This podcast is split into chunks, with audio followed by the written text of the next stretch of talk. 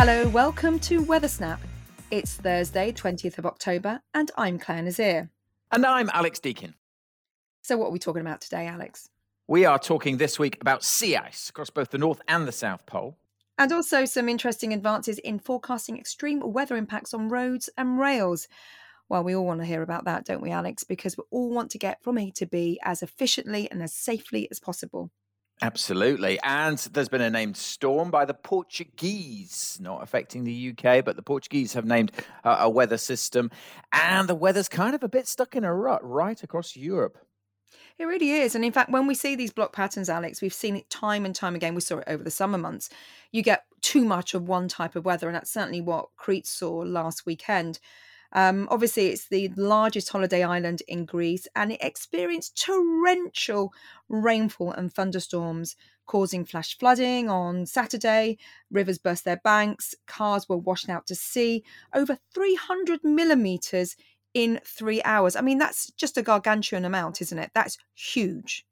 Yeah, I mean that's about you know approximately half the annual rainfall of, across much of East Anglia and the southeast of England. You know, in a matter of hours, that is crazy. We've seen these pictures on social media of the the roads being flooded, the roads turning into rivers. Uh, a couple of people confirmed dead just uh, north of Heraklion, and a state of emergency was declared in the east of the island as well. So let's look at the meteorology behind this system, which actually tracked towards Cyprus earlier this week with again heavy rains and gusty winds. We're blaming it on a block pattern, aren't we, Alex? But I think there are other components to it as well.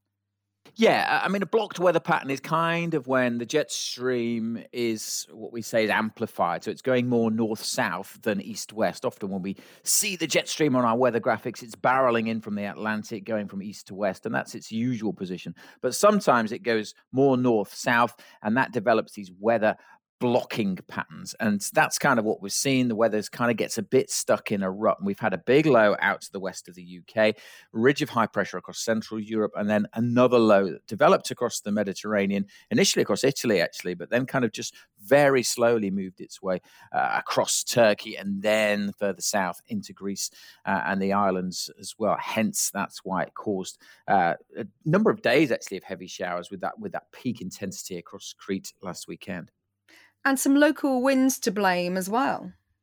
Yeah, all part and parcel of it. The Etesian winds, or periodic winds, uh, they're strong, dry winds actually coming down from the north of the Aegean Sea, which tend to blow more in the summer from mid May to mid September. But uh, uh, when sometimes you get these Etesian winds, particularly in October, this wind has picked up, and it, obviously then it picks up more moisture and it swirls around the low pressure that's generated, and it kind of almost feeds back on itself and generates uh, a lot of moisture because the seas are still pretty warm at this time of year across the eastern Mediterranean. So, you know, it can pick up that moisture and it's bringing down initially the, the cooler air. So it destabilizes, as we say, with the warmth below, and it creates some very heavy showers. And that's what we're seeing around this area of low pressure that's been bringing the, the heavy rains across the eastern Mediterranean.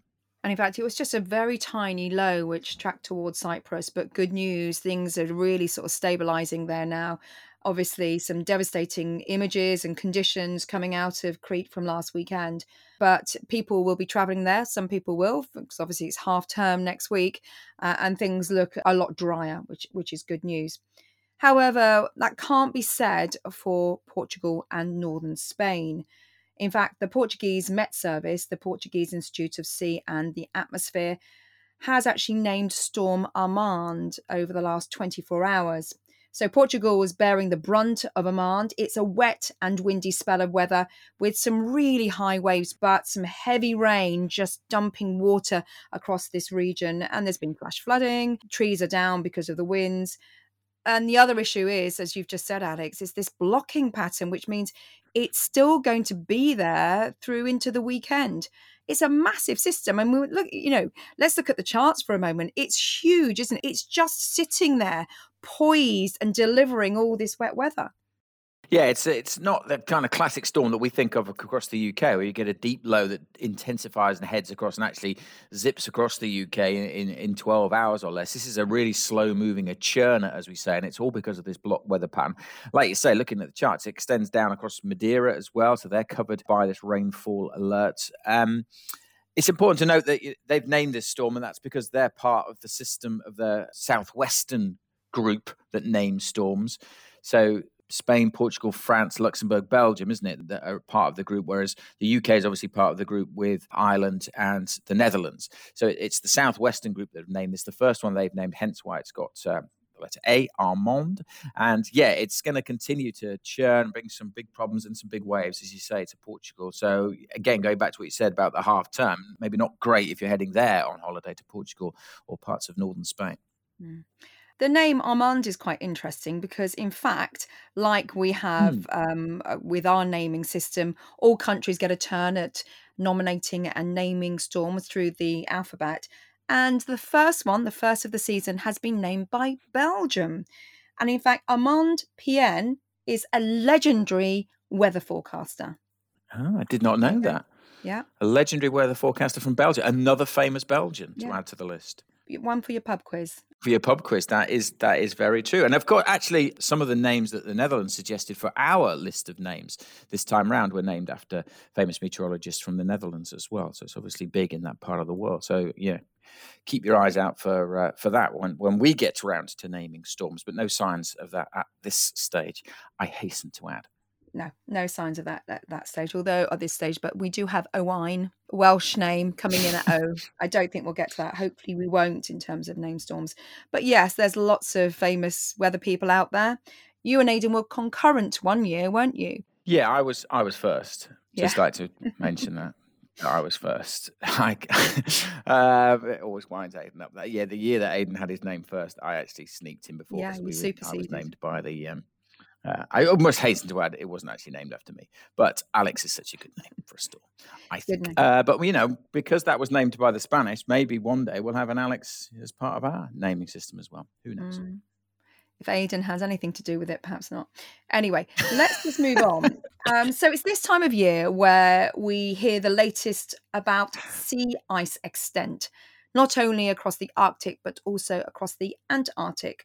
So these measurements are taken not only from satellite imagery, but obviously on the ground as well. And it's a real indicator of where we're going with climate change, with global warming.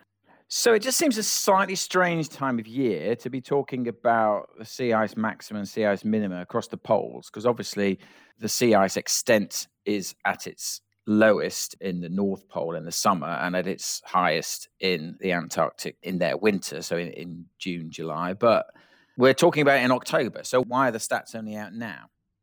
Uh, well, I think the stats take a while to compile, but also we tend to get our minimum and our maximum sea surface temperature after we see our maximum temperatures on land. So the sea takes a while to absorb heat and then it takes a long time to then release that heat. So let's talk about Arctic sea ice then. So the headlines are out.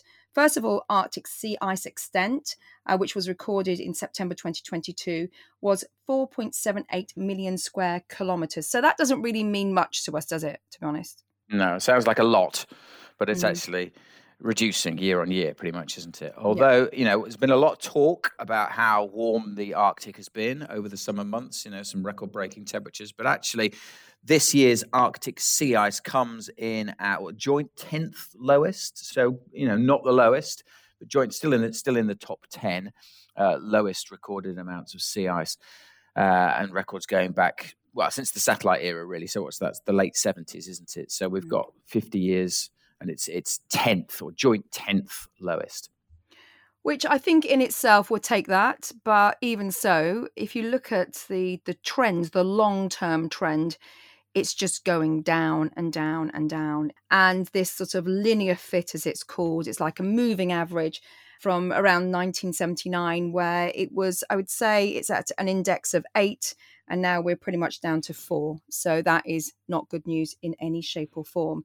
yeah it really is a powerful graph that isn't it on the on the blog So do go and check that out on the, on the met office website if you can because it's just you know that that line is just so clear. And something that was obviously in the news this week as well again with uh, frozen planet 2 making a big thing about sea ice in particular and how it's reducing or has reduced in sir david attenborough's lifetime. So yeah go and check that check that blog out and check that graph out Now to the Antarctic, where it's recorded its fourth lowest annual maximum on record. So the Antarctic is now coming out of its winter months, so regrowth has been happening through the last three or four months.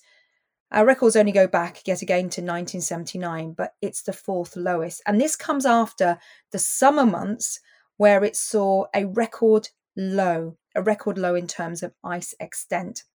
And the reason why scientists are suggesting it was so low during the southern hemisphere summer due to persistent strong winds breaking up the ice and the ice then melting away as it falls into the oceans surrounding uh, the continent of Antarctica.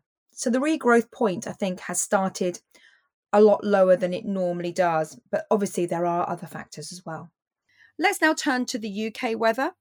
Um, Alex, blocking pattern. Mm. Yeah, so it's going to be an interesting weekend. It's going to be incredibly mild, particularly so by night and also by day. Temperatures significantly above average. That's because our air is coming up from the south. Uh, we've got this low pressure out to the west. It's not really moving very far, but it is sporting other areas of low pressure, smaller features and weather fronts that are just drifting northwards. And that's what's been bringing the rain over the past couple of days. Friday's very showery and blustery. Saturday, actually, we kind of get between a couple of weather systems across England and Wales. There's a bit of a, a weather window. So England and Wales looking a bit drier on Saturday, not as many showers, a decent chance of some places, particularly in the east, having a completely dry day. But there will be showers across Scotland and Northern Ireland. Fairly slow moving showers as well, because the low it, it isn't as intense as the one that's bringing the blustery showers on Friday. But then uh, another low kind of swings up during Sunday, and that brings all areas a mixture of sunshine and showers, and the winds will pick up once more. So it's a showery weekend, something of a drier slot across the south uh, on Saturday, but all the time it's mild, mild, mild. The air's coming up from the south. We've been seeing incredible temperatures across France and Spain recently, temperatures in the 30s over France, 35, I think I saw in Spain uh, a couple of days ago, and temperatures across uh, Andorra in particular have been significantly above average. So all that warm air is drifting northwards, and temperatures by day this weekend in the mid teens across the north north, high teens in the south. And the nighttime temperatures, so something like Saturday night, we're looking at kind of 10 or 11 as the low in northern Scotland, ranging to 14 or 15 across the south. So the nighttime temperatures on Saturday night and Sunday night are going to be similar to the maxima average for this time of year. So it really is very mild air. And that's likely to continue into next week. Did the 10 day trend a couple of days ago. It's half term, of course, for large parts of the country next week. So if you're interested in that, it is staying uh, mild, but it is staying with a mixture of some sunny spells, but also more showers and spells of strong winds as well. So it's mild, but uh, chopping and changing day on day. Well, that's useful to know, actually. Thanks very much, Alex. Now let's head over to Martin Bowles for last week's highs and lows. Here are the UK weekly weather extremes for the week beginning on the 10th of October.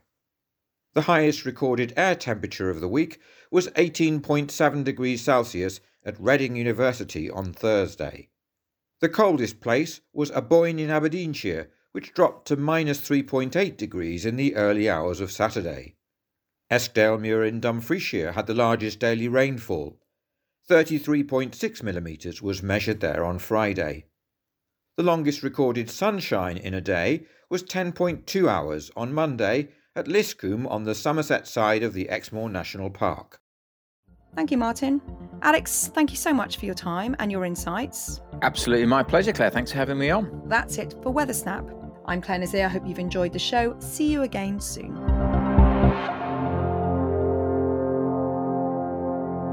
Weather Snap is a podcast by the UK Met Office. For the latest weather conditions where you are, download the Met Office weather app.